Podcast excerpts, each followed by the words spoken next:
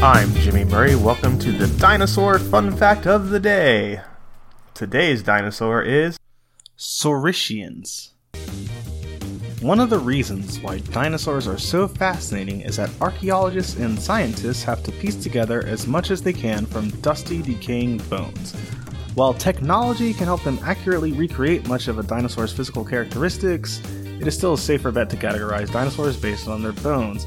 In 1887, Harry Seeley discovered that certain dinosaurs' hip joints were unlike any others. He started to classify them as Saurischian dinosaurs, which is different from our last week episode on Ornithischian dinosaurs.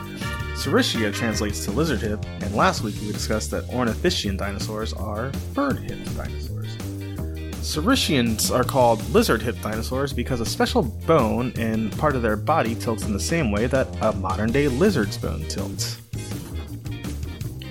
The fossils in this part of the body have three major bones the ilium, the ischium, and the pubis. In lizard hip dinosaurs, the pubis points forward and downwards and is almost vertical. In the other one, last week's episode on ornithischians, the pubis bone lays more horizontally and points towards the tail. Since Saurischians are one of two major categories of dinosaur, they were a diverse bunch. Some were meat eaters, while others ordered the veggie burger. They were diverse in size as well, with some being about the size of a chicken and others weighing over 20,000 pounds. One trait shared among all Saurischians was that they had partially opposable thumbs. That's really cool. I'm Jimmy Murray. Thanks for listening to The Dinosaur Show on the Kid Friendly Podcast Network. Music by Kevin MacLeod, executive producer Chris Kremitzos.